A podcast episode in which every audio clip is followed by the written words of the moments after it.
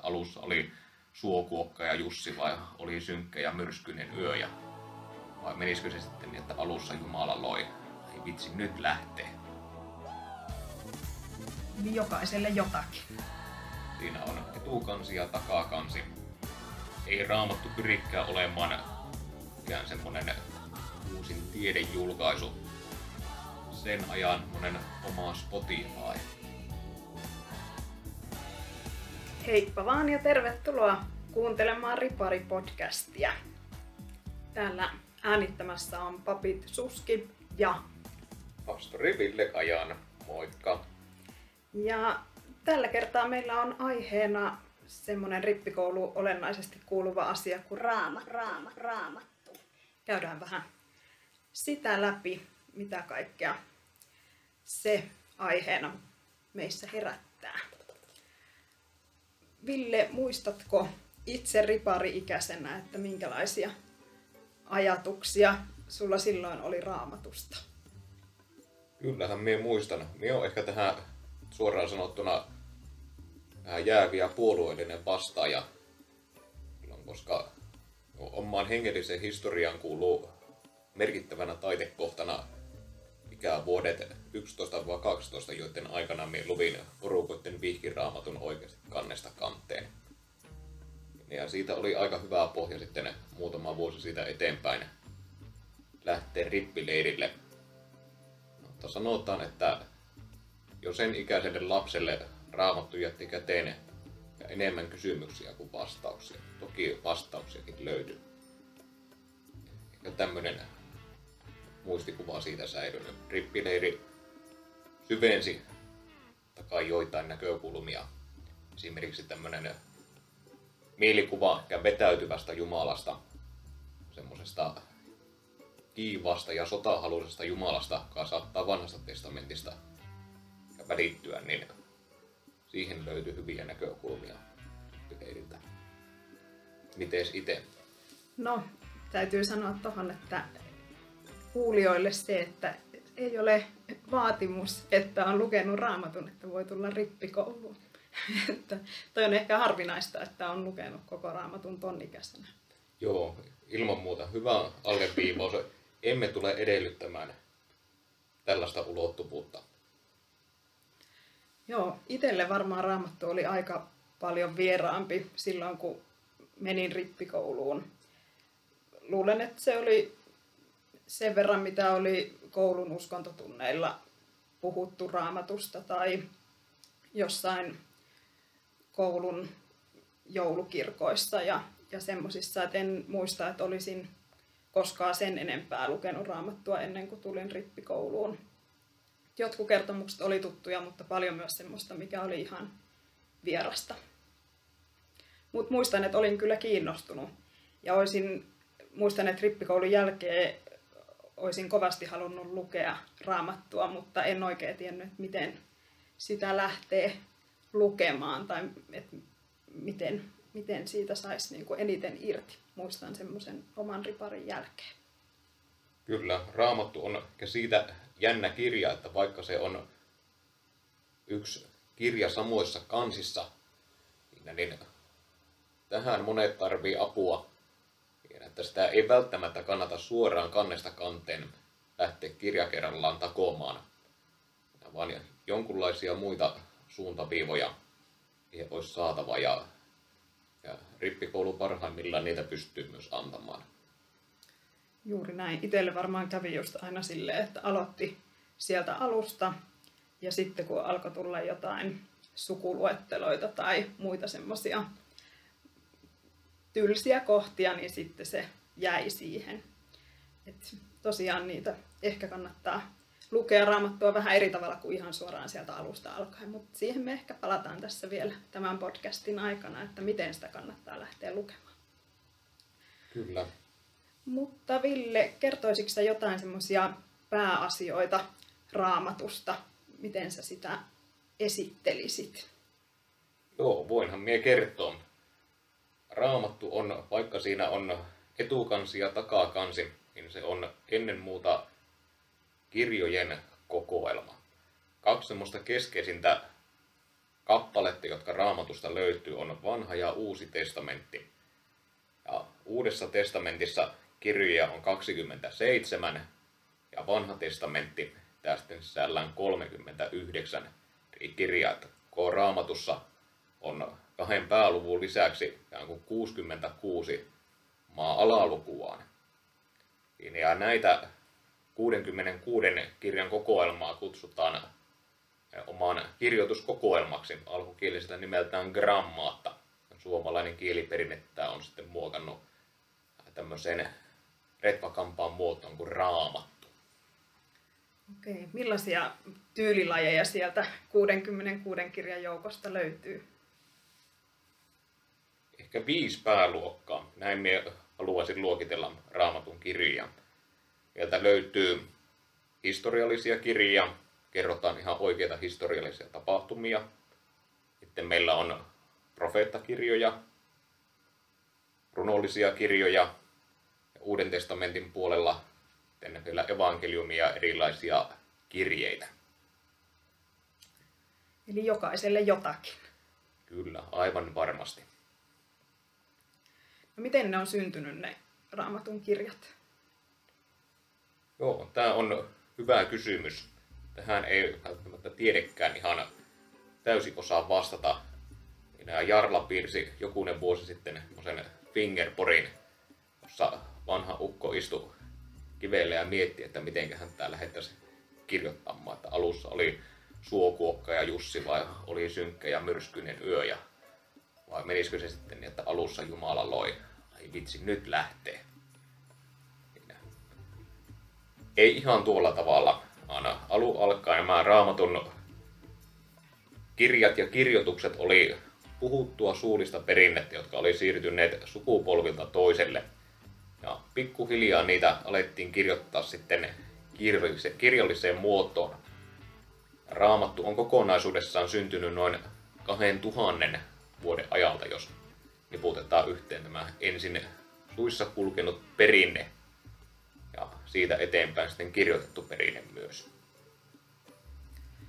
Joo, toi selittää varmasti sitä, että miksi on vaikea, jos kysytään, että mitä Raamattu sanoo vaikka jostakin aiheesta, niin sitten kun ottaa huomioon sen, miten monta erilaista kirjaa siellä on, miten monta erilaista kirjoittajaa, miten pitkältä ajalta se koko teksti ja ne tarinat on peräisin, niin se on aika vaikea sanoa, että jostain tietystä aiheesta, että Raamattu sanoo nyt juuri näin.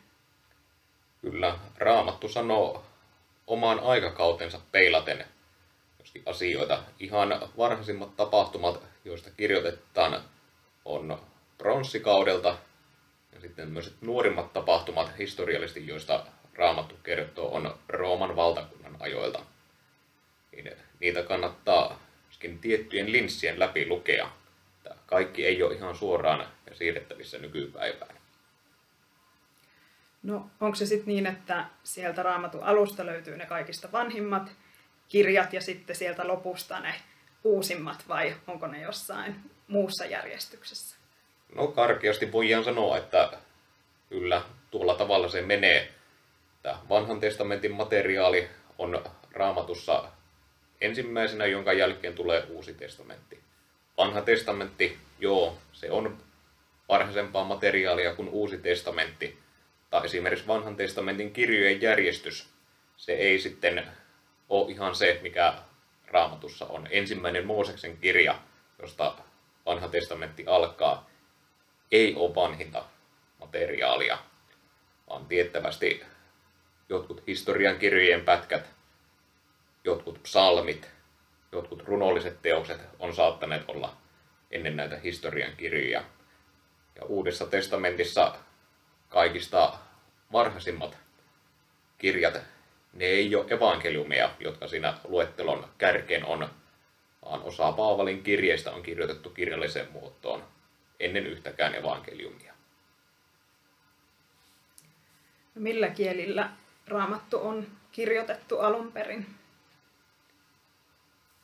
Varmaan kolme musta pääkieltä nostettavissa. Jokaisessa näistä on omat veikeät erilaiset aakkoset. Vanhan testamentin kaksi pääkieltä on hebrea ja toinen on ollut araamea. Ja Uusi testamentti sitä vastoin on kreikaksi alkaen kirjoitettu. Ja papit joutuvat työssään myös näitä vanhoja kieliä opettelemaan. Kyllä, luetaan täysin sujuvasti hebrean kielistä raamattua ja, ja tuota, kreikan kielistä uutta testamenttia. Tai sitten ei ihan niin sujuvasti. Joo, jätetään se tässä vaiheessa vielä auki.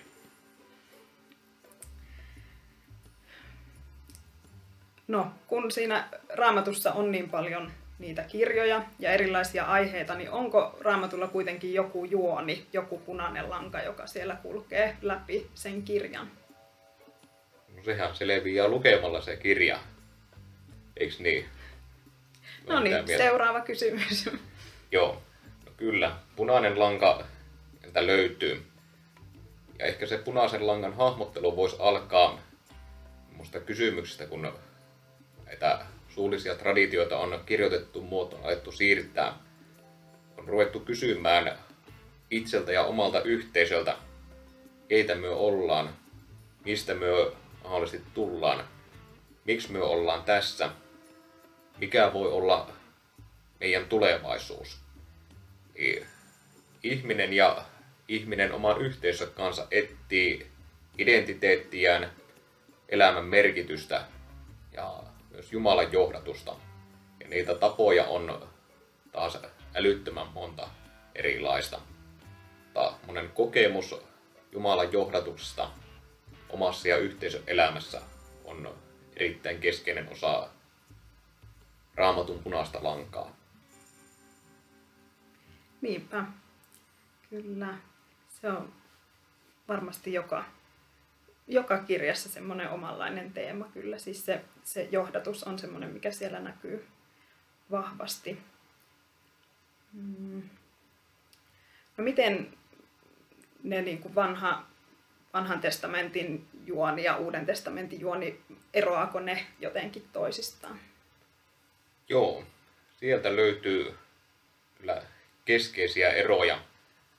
Vanha testamentti nivoutuu me oman yhteisön, eli Israelin kansan otan ympärille. Mitenkä Jumala johdattaa Israelin kansaa erilaisissa vaiheissa. Eli miten päädytään Egyptiin, miten paetaan Egyptistä, miten tullaan luvattuun maahan, edelleen siirrytään pakkosiirtolaisuuteen, minkälaisia kysymyksiä sieltä nousee kohti Jumalaa, kritiikkiäkin. Puhutaan niin sanotusta vanhan liiton ajasta, kun puhutaan Jumala ja Israelin yhteistä kulusta. Näin voidaan sanoa. Se on vanhan testamentin ihan ydintä. Ja uuden testamentin ytimessä alkaakin olla keskeinen hahmo nimeltä Jeesus Nasaretilainen, myöhemmin Jeesus Kristus. Siinä Jeesus oli siis syntyjään juutalainen, joka näki juutalaisen uskonsa ehkä pikkusen eri tavalla kuin monet muut ennen häntä. Ja tästä Jeesuksesta avautuu uuden liiton aika, joka kuvastuu ehtoollisen asetussanoissa. Tämä malja on uusi liitto minun veressäni, joka vuodatetaan teidän puolestanne syntien anteeksi antamiseksi.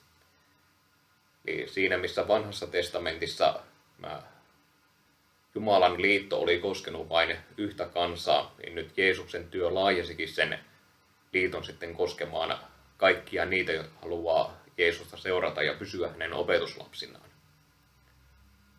Ja Jeesus on nähtävissä myös vanhan testamentin lehdillä. Siellä eräät profeetat muun muassa ennustaa josta vapahtajaa, joka tulee lopulta ihmiset sen päästämään synnin taakasta. Johdatuksen lisäksi on sanottava, että Jeesus on myös raamatun punainen lanka. Kyllä. No mitä sä sanoisit semmoiselle, joka miettii, että onko raamat, raamatun kertomukset totta? Niin mitä sä ajattelet, onko ne totta? Kyllä, kai ne on totta, kun puhutaan nyt sentään raamatusta, eikö niin? Niin. No joo. Asiavirheitähän raamattu pitää sisällään. Jos raamatun esimerkiksi mitta-asteikkoa käytetään, niin me saadaan piin likiarvoksi tasan kolme. Ja tämä lienee kaikille selvää. Jo yläasteelta lähtien että piin likiarvo on pikkusen enemmän kuin kolme. Tai raamattu nimittää eläintä nimeltä jänis niin märehtiäksi. Ja myö tiedetään, että tämä ei, ei pidä paikkaansa. Mutta erittäin suurelta osin raamattu on kuitenkin myös faktisesti pätevä kirja. Arkeologiset tutkimukset osoittaa sen ihan puolueettomastikin, että raamatun monet kertomukset pitää paikkansa. Ja kaikkia osia raamatusta ei ole tarkoitettukaan, että niitä luettaisiin täysin sanasta sanaan. Minä, mitenkä minä sanoisin, että se otettaisiin aivan kiistämättömänä totuutena. Joo. Mm. Niinpä, musta se on tärkeää just ymmärtää, että kun raamattu on kirjoitettu, niin ei ole ollut kaikkea sitä tietoa, tieteellistä tietoa, mitä meillä on tänä päivänä. Et ei se vähennä kuitenkaan sitä raamatun arvovaltaa, vaikka siellä ei kaikki asiat ole niin kuin just, just prikulleen niin kuin meidän tämänhetkisen tiedon mukaan on. Nimenomaan, ja ei raamattu pyrikään olemaan mikään semmoinen uusin tiedejulkaisu. Raamatun tähtään on ihan jossakin muualla. Me oma alussa sanottiin, että raamatun tähtään on alleviivata Jumalan johdatusta ja Jeesusta lopulta sen johdatuksen ydinhenkilönä. Ja myös Herra Jeesus Nasaretilainen on historian tutkimuksen menetelmin todettu, että hän on ihan oikeasti ollut elossa oleva ihminen. Ja hän on vaikuttanut Israelin Palestiinan seudulla noin 2000 vuotta sitten. Tästä on ihan kiistattomat todisteet olemassa. Ja aikansa kärkihistorioitsijat myös tästä Jeesus Nasaretilaista kirjoittavat. Niinpä, se ei ole riippuvainen siitä, että uskooko Jeesuksen olevan Jumalan poika. Se, että uskoo siihen faktaan, että Jeesus on ollut historiallinen henkilö. Juuri näin. Mä kaksi asiaa on rippikoulussa ja se muutenkin tärkeää erottaa toisistaan. No yksi, mikä usein nousee esiin kanssa, kun miettii sitä, pitääkö raamattu paikkansa tai onko se totta, niin on se luomiskertomus, se mistä raamattu alkaa. Niin mitä sä siitä ajattelet? Joo, tämä on musten kyseenalaistajia erinäisten irvileukojen sallitaan nyt käyttää tämmöistä ilmaisua herkullisin kohta. Ruvetaan puhumaan, että maailma on luotu ensinnäkin seitsemän päivän aikana tai kuuden päivän aikana, koska Jumalan piti levätä näin seitsemäs päivä. Ja niin tässä ollaan jo tämän niin herkullisen asian äärellä, että eihän tämä näin voi mennä. Ja tästä seuraa edelleen kysymysten ja vastakkainasettelun sarja, jossa ihminen luodaan. Ensin on kaksi ihmistä, Adam ja Eeva. Heillä on kaksi lasta, Kain ja Abel. Sitten meillä löytyy Noan arkkia, löytyy syntin lankemusta, Babylonin tornia, veljesmurhaa. Niin nämä eivät ole erittäin suurella todennäköisyydellä historian tapahtumia, mutta ne kuvaa aika selkeästi sitä, millaisia me ihmiset ehkä ollaan. Juuri näin. Itsekin ajattelen, että sillä ei ole oikeastaan merkitystä, että onko ne oikeasti historiallisesti tapahtunut, vai enemmän se, että mitä ne kertoo, mitä sieltä voi ymmärtää ihmisyydestä ja, ja siitä, että miten me toimitaan. Minusta on kauhean kiehtovia ja todella hienoja kertomuksia joista menetetään ihan hirveän paljon, jos ne lukee vaan silleen, että ei tämä voi pitää paikkaansa, tämä on ihan, ihan höpö, höpö juttua. Niin silloin, silloin sieltä menettää tosi tosi paljon. Kyllä. Ajatellaan sellaisia ulottuvuuksia, vaikkapa tapauksesta luominen. Luomiskertomuksen mukaan ihminen luotiin kuudentena päivänä, eli viimeisenä varsinaisena Jumalan työpäivänä, jos sitä jaotellaan semmoiseen seitsemän päivän viikkoon. Niin mitä tuo ehkä kertoo rivien välistä? Ennen ihmistä oli luotu koko muu luomakunta ja sitä ihminen asetettiin viljelemään ja varjelemaan. Eli samalla annettiin vastuullinen tehtävä, mutta myös haaste ihmiselle. Ja ehkä tuo luomisjärjestys kertoo myös siitä, että mikä sen ihmisen paikka tässä koko luomakunnassa on. Ja jos ihminen pyrkii hyppimään sieltä omalta paikalta pois, niin välttämättä kovin hyviä asioita ei seuraa. Kuten me voidaan nähdä myös tässä, tässä ajassa. Kyllä. Minusta vielä haluan palata näihin luomiskertomuksen tematiikkaan. Niin puhutaan vaikka syntinlankemuskertomuksesta, eli klassinen kertomus kielletystä hedelmästä. Ihminen on onnellisessa alkutilassa, jota raamatussa puhutellaan paratiisiksi. Siellä on Adam ja Eeva ja mielikuvat semmoista kaunista vehreästä ympäristöstä, ne vilisee mielessä. Ja Jumala on ihmiselle antanut käskyn, että saatte kaikista muista puista syödä hedelmiä, mutta tuo yksi nimenomainen puu on semmoinen. Elkää syökö siitä. Okei, ihminen sanoo, että homma ymmärretty. Mutta sitten jostakin tulee paikalle käärme ja houkuttelee tämän naisen ottamaan tästä kielletystä puusta, hyvän ja pahan tiedon puusta. Joo, tällaista tapahtumaa ei välttämättä historiallisesti tosiaan koskaan ollut. En ainakaan itse tiedä, että koskaan olisi raportoitu puhuvasta käärmeestä. Mutta eikö ihminen ole justinsa tällainen, jos, jos kotona on vaikkapa viisi huonetta, siinä ja sinulle tulee vieraita käymään. Kaikkien muiden huoneiden ovi on auki, yksi huoneen ovi on kiinni. Ja vieraille sanotaan, että, no, että saatte käydä noissa kaikissa huoneissa, mutta tuohon yhteen huoneeseen elkää menkö. Siellä ei ole kerta kaikkiaan mitään nähtävää. Niin voi ja puulis, että alkaa kiinnostaa, että mitähän siellä suljetu oven takana on. Ihminen on tällainen kielletty kiinnostaa jostain syystä. Ja sitten jos tekee kielletyn asian, niin kuin luomiskertomuksessakin kävi, niin alkaa vastuun siirtely ja toisen syyttely. Sieltä löytyy erittäin syvää luotaavia asioita ihmisyydestä. Ja Baabelin torni, joka siis on kertomus, että ihmiset sai kuningasidean aikanaan luomiskertomuksen mukaan rakentaa niin suuri torni, ja se ylettäisi Jumalan luokse taivaaseen asti. Ja kunnianhimoinen hanke, tämä hanke päättyi siihen, että Jumala sekoitti ihmisten kielet, että he eivät ymmärtäneet toisia ja jäi kesken. Tämäkin on syvää luotava kertomus siitä, että ihminen pyrkii koko ajan ja olemaan jotakin enemmän. Ihminen pyrkii Jumalan kaltaiseksi ja leikkimään Jumalaa.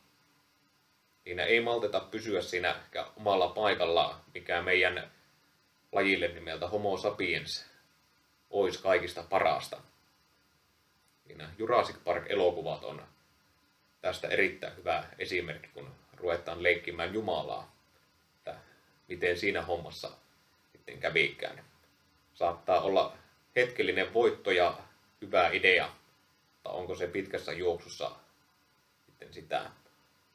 Vaikka raamatussa ei suoraan näitä kysymyksiä luekaan, että onko tämä nyt viisas idea, niin ne on kyllä kuultavissa rivien välistä, kun sinne pikkusen enemmän syventyy.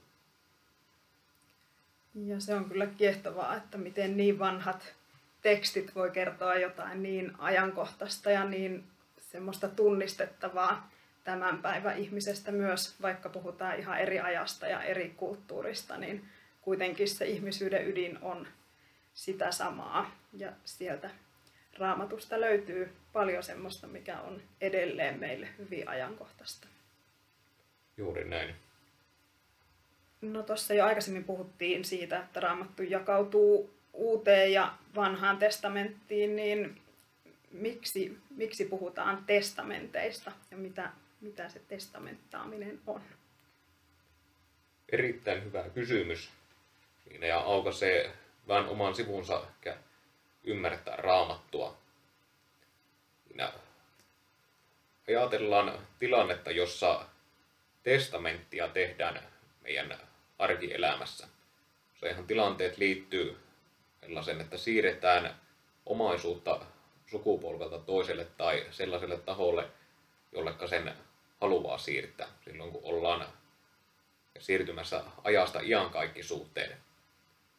Niin kyseessähän on jonkun arvokkaan siirtäminen eteenpäin. Ja sen takia raamatussa puhutaan testamenteista. Siellä on tämä kaunista ydinsisältöä, hyviä elämänohjeita, johdatusta, oppia, näin edespäin, mitä todella kannattaa siirtää sukupolvelta toiselle. Kyllä. Sä tuossa jo vähän sanoitkin niitä hyviä asioita, mitä sieltä raamatusta löytyy, mutta miksi, miksi raamattua kannattaisi lukea? Miksi tämä olisi hyvä, hyvä tuntea ja hyvä lukea? No ehdottomasti sen takia, että kun sen on lukenut, niin sieltähän tarttuu ihan hirveästi faktaa päähän. Ja sitten kun Trivial Pursuitissa tai jossain muussa tietokilpailupelissä tulee tämmöinen kysymys, se sivuuttaa raamattua, niin ne pääsee loistamaan ja saa etumatkaa sillä muihin. Vai mitä mieltä olet? Mä olen täsmälleen samaa mieltä. Se on yksi erittäin tärkeä syy lukea raamattua. Joo. Varmasti pikavoittoja sieltä on jo nostettavissa. Ta keskeisin syy, ihan sanoa miksi raamattua voitaisiin lukea, on oppi. Sieltä voidaan oppia hyviä asioita omaan elämään, perheen elämään. Kun kristillisessä viitekehyssä puhutaan, niin raamatun ydinsanoma viitottaa myös tietä semmoiseen teemaan kuin pelastus ja iankaikkinen elämä. Kyllä, on samaa mieltä.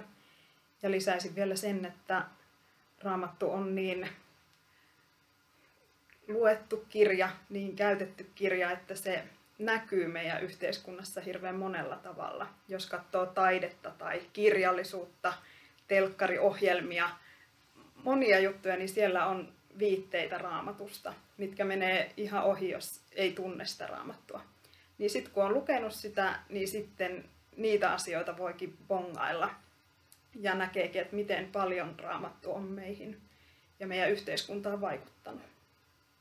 Ja eiköhän sekin voi no, että muutaman mutkan kautta tässä historiassa, mutta kuitenkin se, että me ylipäätänsä lörpötellään, niin on raamatun ansiota. Koska raamattu oli yksi keskeisimpiä avaimia, jonka pohjalta Mikael Agricola vesi luomaan Suomeen omaa kirjakieltä.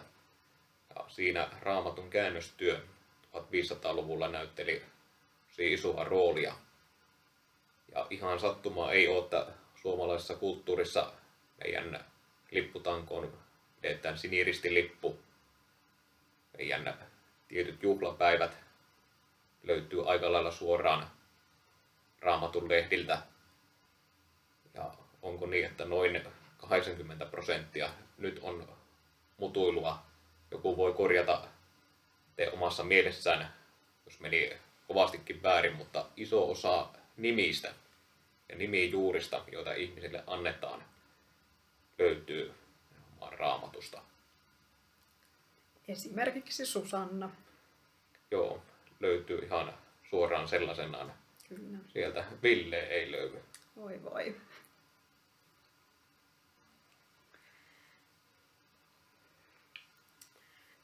No, me aikaisemmin jo mietittiin sitä, että, tai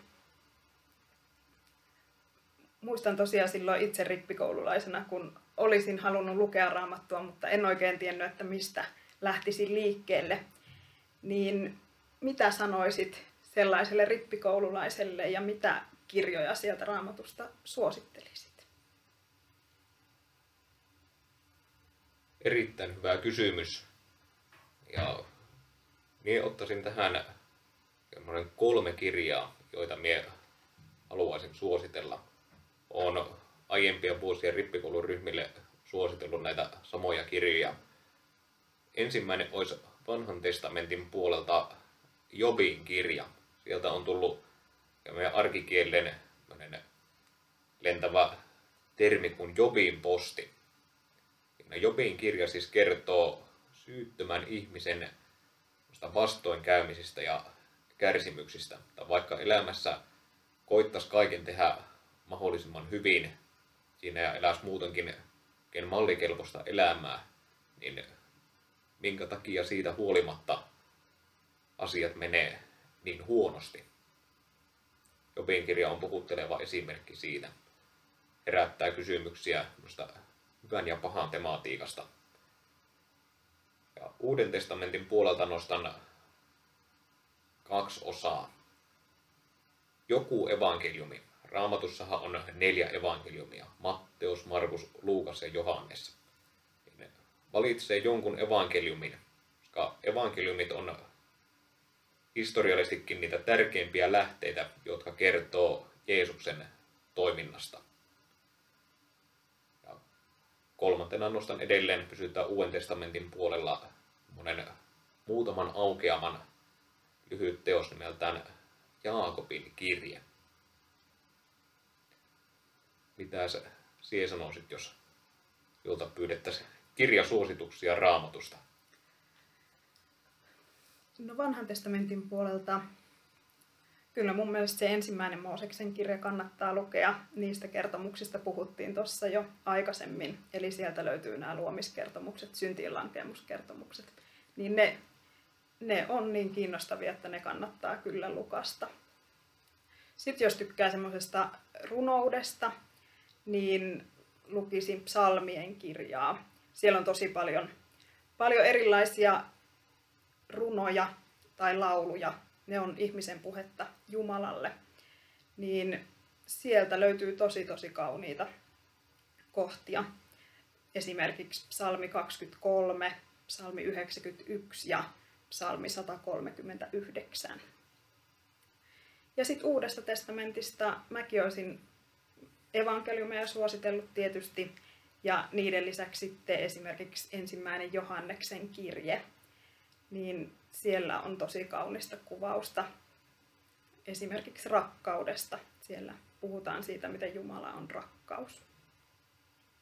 Kyllä, raamatun ydintä ja palatakseni tuohon psalmien kirjan, niin näitä ovia, mitä raamattu aukaisee erilaisiin näkökulmiin, niin psalmit voidaan sanoa, että ne on olleet sen ajan monen oma Spotify.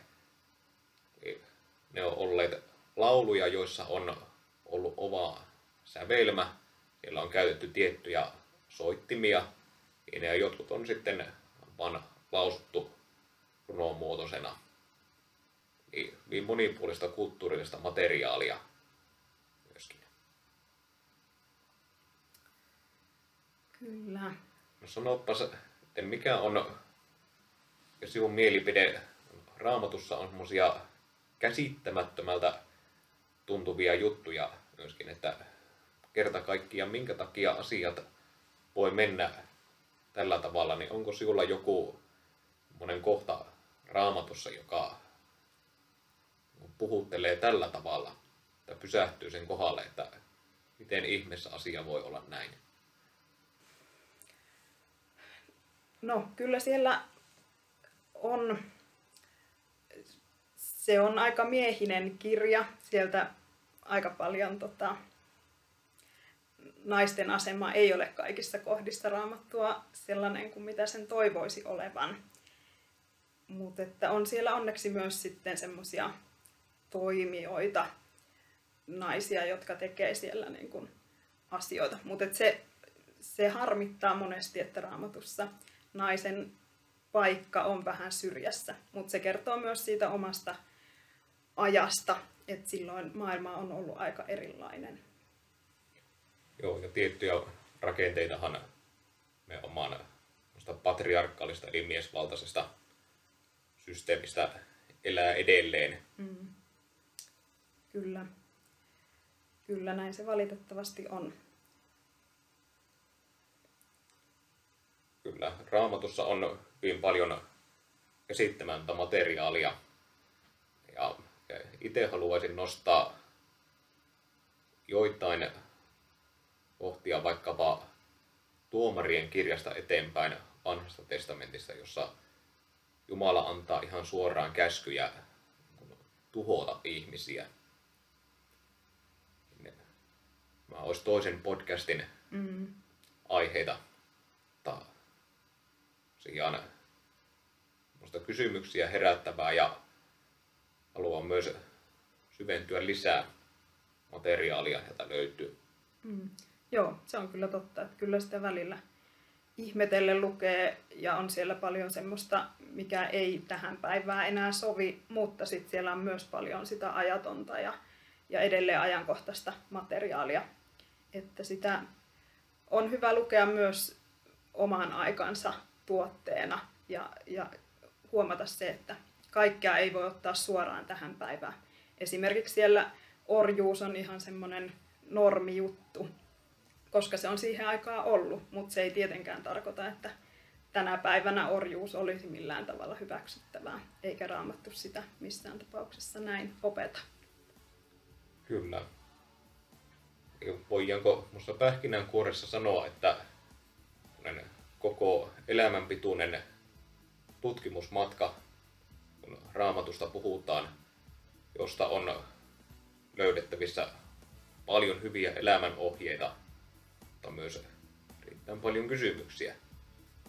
Juuri näin. Oikein hyvä tiivistys tästä aiheesta.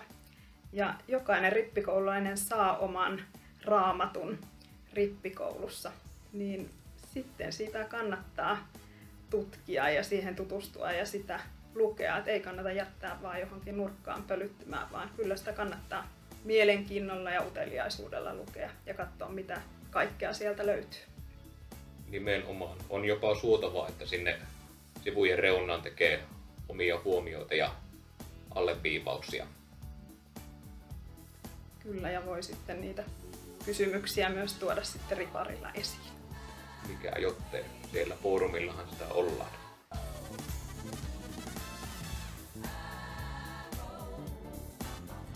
En tiedä, voinko mä sanoa, mitä mä